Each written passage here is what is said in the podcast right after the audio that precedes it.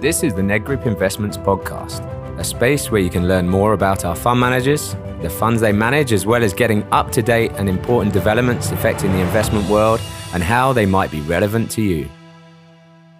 Thank you. It certainly has been a very interesting year.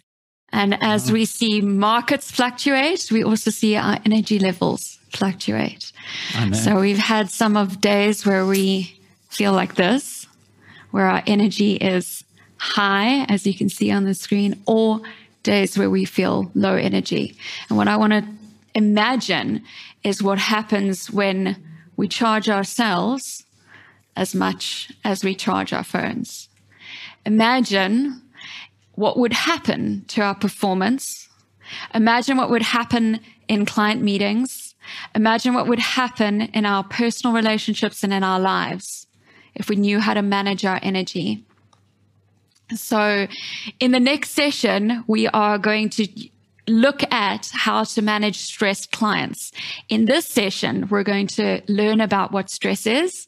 We're going to talk about how to manage stress, how to manage our energy, and as I say on board, how to put our own safety masks on first before assisting other passengers. So when I was asked to do this talk, I was both excited and daunted. Excited because this is an important topic and one that needs attention, specifically in the situation we find ourselves with the pandemic. And daunted because I usually run three day executive retreats on this topic. And today we have about 25 minutes. Um, but what I wanted to share with you is some key insights about underlying principles of stress and how to manage stress and, and energy. And um, these are also tips and techniques that I've learned over my two decades of working in this space with senior executives and professionals as to how to manage stress and energy in a way that empowers peak performance. So the first thing I wanted us to talk about is that there's two forms of stress. There's two types of stress. The first type of stress is stress that is actually good for us. It's called eustress, EU stress. This is the type of stress that gets us up in the morning. It's the type of stress that makes sure that we focus in client meetings.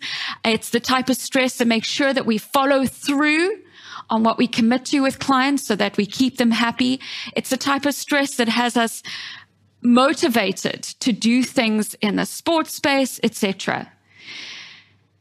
However, there is also another type of stress and this is called distress.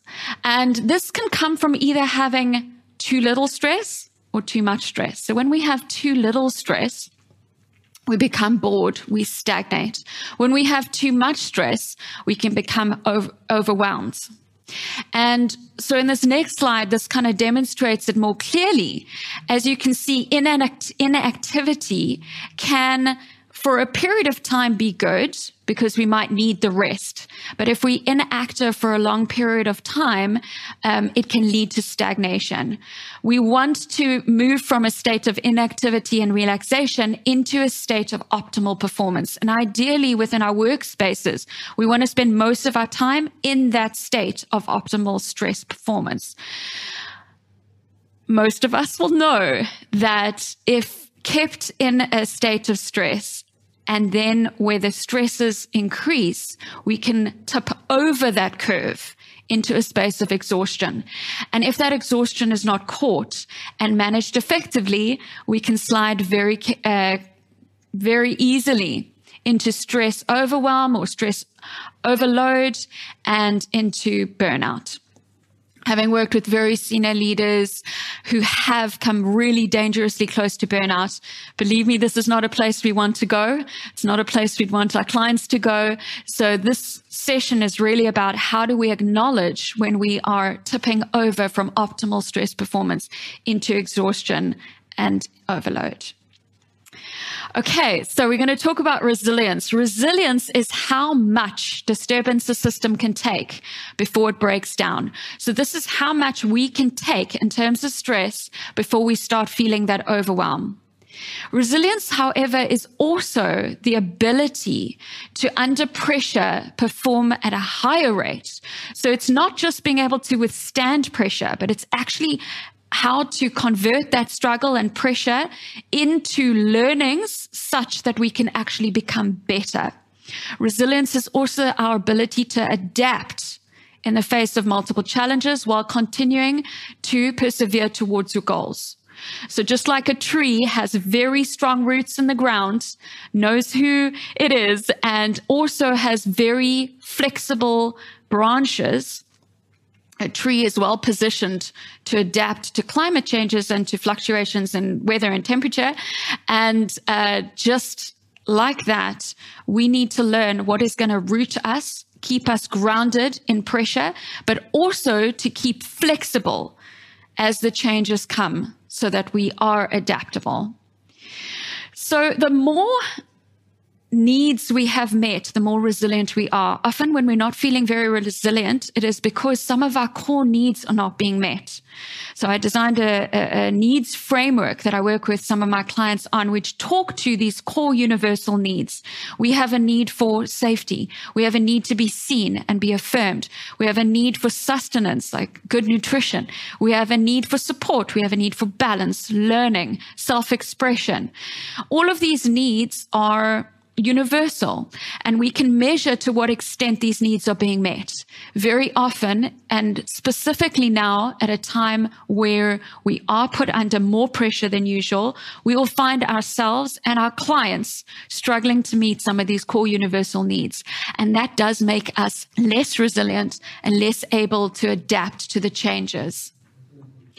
So this is how it often looks in terms of, of our career and finance in our lives. Often we see a, a steady and hopefully a positive trajectory in terms of our uh, career growth, in terms of our financial situation.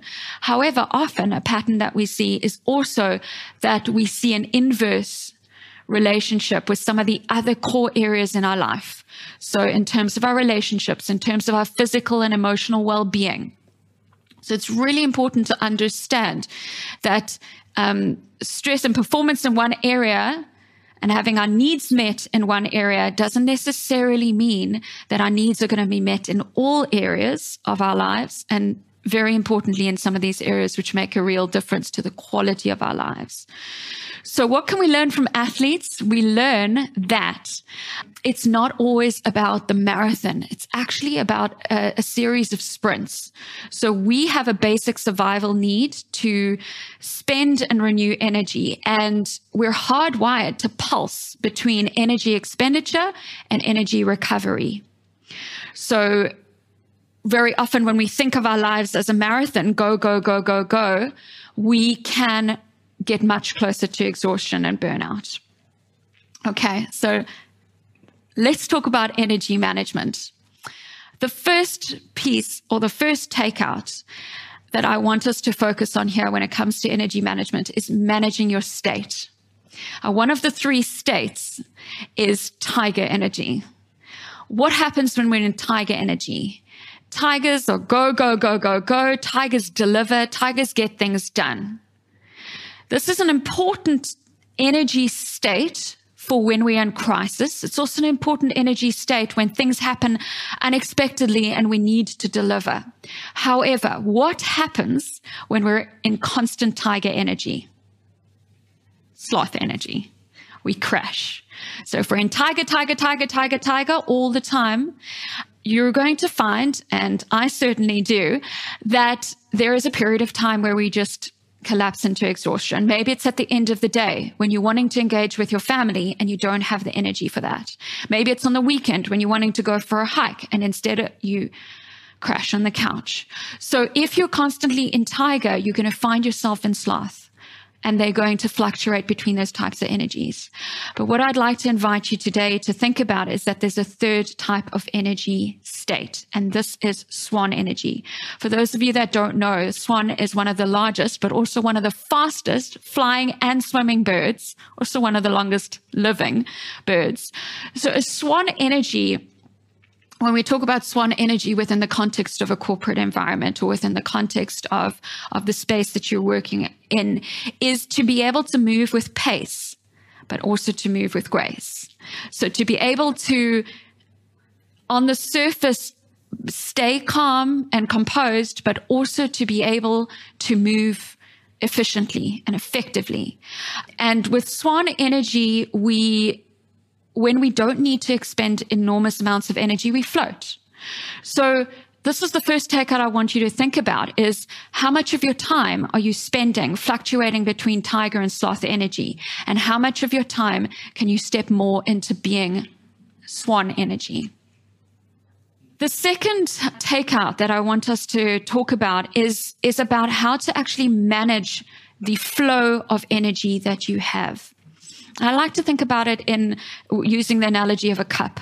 If we think about ourselves as a cup and the water being our energy, what happens if we are constantly pouring energy out during the day and not refilling? we empty out, right?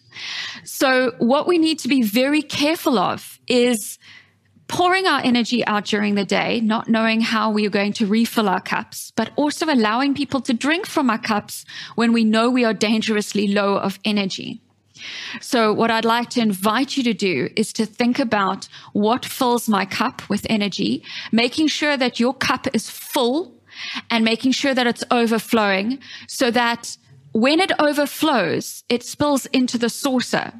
And when you have an abundance of energy, that is when other people, your clients, your family can drink from your saucer as opposed to drinking from your cup and emptying you out. So my second takeout, make sure you fill your cup. Okay. Now I want to talk about the sources of energy. There are four different types of energy and there's four different energy sources. There is mental energy, there is emotional energy, physical energy, and spiritual energy. And it's important to recognize that we can be energizing ourselves through one energy source, but exhausting ourselves through another. For example, we can be eating well, we can be exercising and resting in the physical space. But if our mind is extremely active and we're not able to manage our mental energy, we will still find ourselves exhausted. So, and it's also important to know how to plug in to each of these four energy sources. So my question to you is, are you plugging in to each of those four energy sources? And how to engage with each of those energy sources? Do you know how to energize your mind, your heart, your body, your soul? The mind takes up a lot of energy. And your mind will also it's it's a busy even when we're sleeping our mind is busy so it's really important to recognize that we need to give our minds a break we need to pause from thinking inactivity in the mind also allowing our minds to energize with learning new things, having intellectual conversations, having stimulating conversations that will help to regenerate in that energy center. The heart space, if emotions are not allowed to move, can also exhaust us. So creating space for beautiful experiences, deepening your personal relationships will help you to manage and recharge your heart center. Your body comes down to nutrition. It comes down to water, oxygen. Very often, even if we've had a really, really healthy, nutritious meal, if we're not drinking enough water and we're breathing shallow because we're stressed, we don't have the oxygen and water to convert the nutrients into energy. So those are extremely important. In the body, we also want to have constructive movement and constructive rest. I say constructive because sometimes we're exercising and maybe over exercising in a way that might not be constructive. And then, of course, there is the soul space. So this is the energy that does the thinking, that does the feeling, that does the doing. It is your deeper consciousness, your connection into a deeper sense of meaning, purpose, value. It is what it is in terms of what it means for you. But it is extremely important to also create space for for connecting in with that deeper awareness and and connecting into something bigger than ourselves. For some of us it might mean being in nature. For some of us it might mean making a difference in the world. Whatever that spiritual uh, practice is for you it's important to make space and time for that. I want to also talk about managing stress. And we're going to talk about three ways to do that. The first way is to manage your thoughts. Our thoughts affect our feelings, and our feelings affect our actions, and our actions affect the experiences and the results that we achieve. So, when we're trying to manage stress, we need to start with managing our thoughts. Thoughts matter. There are three thought patterns that create stress. And these thought patterns intensify not just the feeling of stress, but can also potentially intensify the feeling of conflict that we feel within ourselves before meetings or in personal relationships. So it's really important to recognize these three thought patterns to catch ourselves when we are acting out using these three thought patterns and to know how to course correct. The first thought pattern is what I call predicting or doom telling, because very rarely do we actually fortune tell. More often than not, we are telling the future in a way where we are afraid of something bad happening. And what we do is we drag the anxiety of if that bad thing happened into today's reality. So I've got a very stressful client meeting. it's going to go so badly. and then what do we do? We're pulling the anxiety from that doom telling or predicting space into the present moment and it affects our stress levels. The second thought pattern is what I call catastrophizing. This is making a mountain out of a molehill. This is when we take a small challenge and we blow it up to epic proportions. Like this is the worst thing that could ever happen. And when we catastrophize, and you might notice this with some of your clients as well, see a slight fluctuation and there is a urgency to make it bigger than what it is. It is helpful to remember to keep things in perspective and to look at the, the longer time frame to help keep that perspective. The third thought pattern is what's known as ruminating, which is like a broken record. It's telling yourself the same thing over and over again. When we do this, we are and usually it's telling ourselves something quite stressful. We are amplifying and intensifying every time that neural pathway goes with a stressful thought. We are amplifying that stress.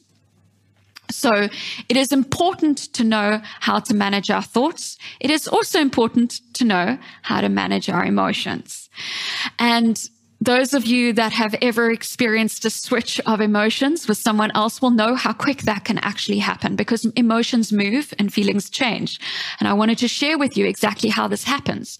So we experience a triggering event and with that triggering event, we then experience a primary emotion. That primary emotion could be joy, but it could also be fear, sadness, shame, despair, helplessness.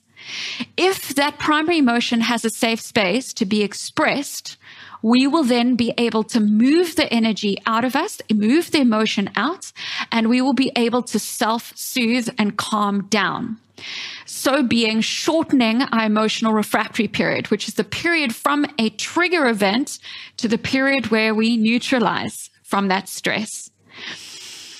If that primary emotion does not have a safe space or if it's too overwhelming, we can trigger and within us gets triggered a secondary emotion. And that secondary emotion can be anger, frustration, a contraction or a numbing or a shutting down.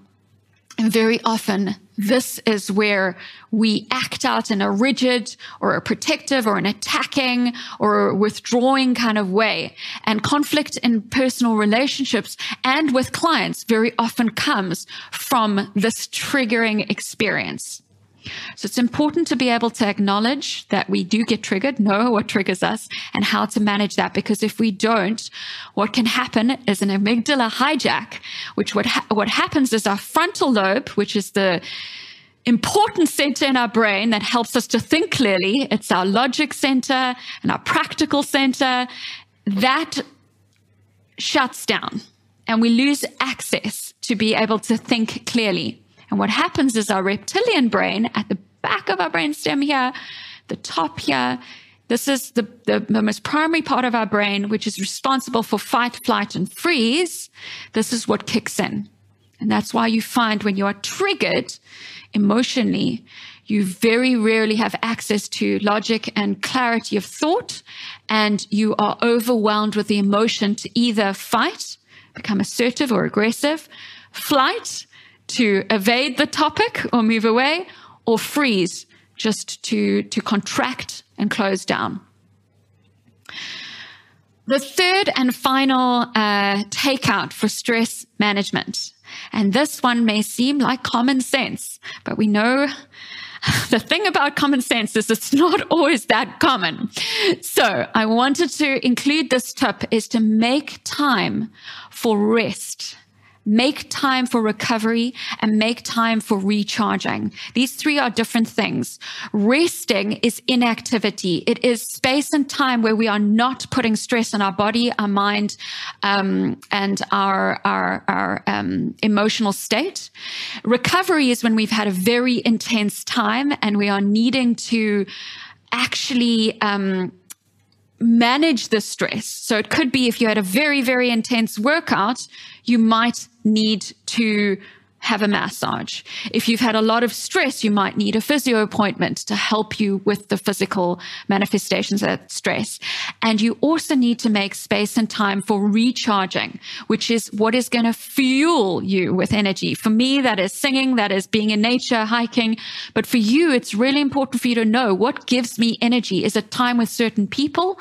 Um, so have a think about that. So in recap, managing energy, um, remember remember to be a swan, fill your cup, put your own safety mask on before assisting other passengers, and remember to plug into those four energy centers. In terms of stress management, manage your thoughts, manage your emotions and your emotional triggers, and take time out to rest, recover, and recharge. Thank you for that. Very good. You're welcome. Are you feeling energized? Very. How are you feeling, Trevor? Nine and a half out of ten. Nice, nice. Yeah. Nine and a half. I good. like that swan. glide like a swan. Yes, glide like a swan. So, uh, a quick couple of questions, sure. perhaps, and thank you for keeping so nicely on your time. Um, I think you sort of touched on on one or two of the things, but on the webinar today are mainly of wealth planners, financial advisors and they are dealing a lot with their clients. It's been a tough year. We know they've been perhaps taking strain, clients have been taking strain. You get difficult clients. Markets have been, as you saw from my presentation, up and down. So I guess they're having quite a lot of difficult discussions with clients. Have you got one or two tips get, when they're preparing to have a difficult client meeting, they mm. perhaps feeling stressed, mm. the client is stressed, mm. and you want to make sure you get the best out of that meeting. You get the client to sign his yes. business on the bottom line, whatever it might be. How how what can you what tips are there for these advisors to to really get a success out of their meetings? Cool. So a couple of things come to mind. So the first one is something that we've just spoken about is managing your thoughts. So if you're going into a stressful or difficult client uh, engagement or a meeting and your thoughts are all around, oh, this is a difficult client. Oh, they're such a, you know, they're, they're, they're so unprepared or they're, they're, whatever thoughts that you have about that client, they're, they're going to say no. They're always trying to be challenging. Those thoughts are going to affect how you feel and so how you show up. Yeah. So it's really about managing your thoughts, remembering to choose empowering thoughts that are going to lead to you being in the best state possible.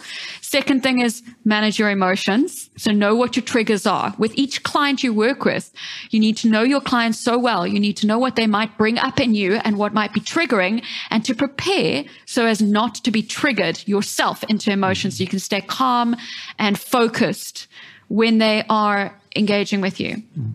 Last two thoughts is that preparing and practicing for those difficult clients. Mm. You know, I did a lot of sales training, a lot of customer service training. And um, I used to say to teams when I used to train them, with difficult clients, these are your absolute uh, gems because they're opportunities to be your best. Mm. Prepare what you want to say and then practice it in front of a mirror or, or, on the way, you know, to the meeting. Practice how you're going to deliver the difficult parts of what you're saying. And the last thing is bulletproof yourself. I call it bulletproofing. Know what they might hit at you in terms of objections, things that they might not be happy with, and prepare good responses to those common objections. Great. Good ideas. And Shannon, last question to end off.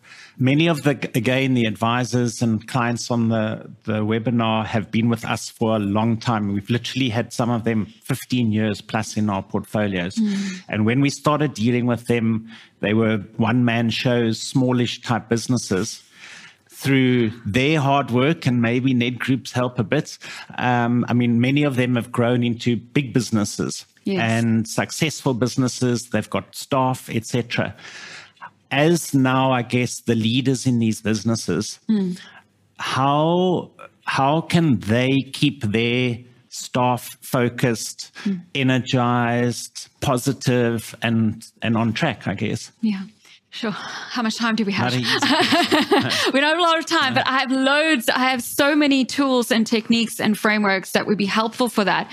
But in the time that we have, some key things that come to mind is to is to be a role model for good stress and and um, energy management yourself as the leader, to mentor and really role model how you can manage stress well, to educate your teams or create space for your teams to understand stress and how best to manage stress, um, and and also to make that link between the more what seems like soft skills, you know, your mental and emotional well-being. It's always kind of seen as a soft, but making that link between understanding how to manage stress and energy and high performance and committing to programs that help your teams to perform better. If you see that they're struggling, or even if you just see that they're performing well, but you want to maximize and leverage their strengths, um, of course, call me if you need help with that. Yes. With coaching and training programs would be sort of my final takeout. If there's yeah. anything that, uh, you know, there's any questions that you have specifically, I'd happily have a conversation with any of your clients that want to know more. Oh, perfect. Shannon, Great. thank you so much. Thank that was you. amazing. Thank you. And uh, have a good rest of the day. I will. Nedgroup Collective Investments is an authorized collective investment scheme manager in terms of the Collective Investment Schemes Control Act. Nedgroup Investments does not provide advice on financial products and will only give you factual information. For further details on our funds and to view our terms and conditions, please visit nedgroupinvestments.co.za.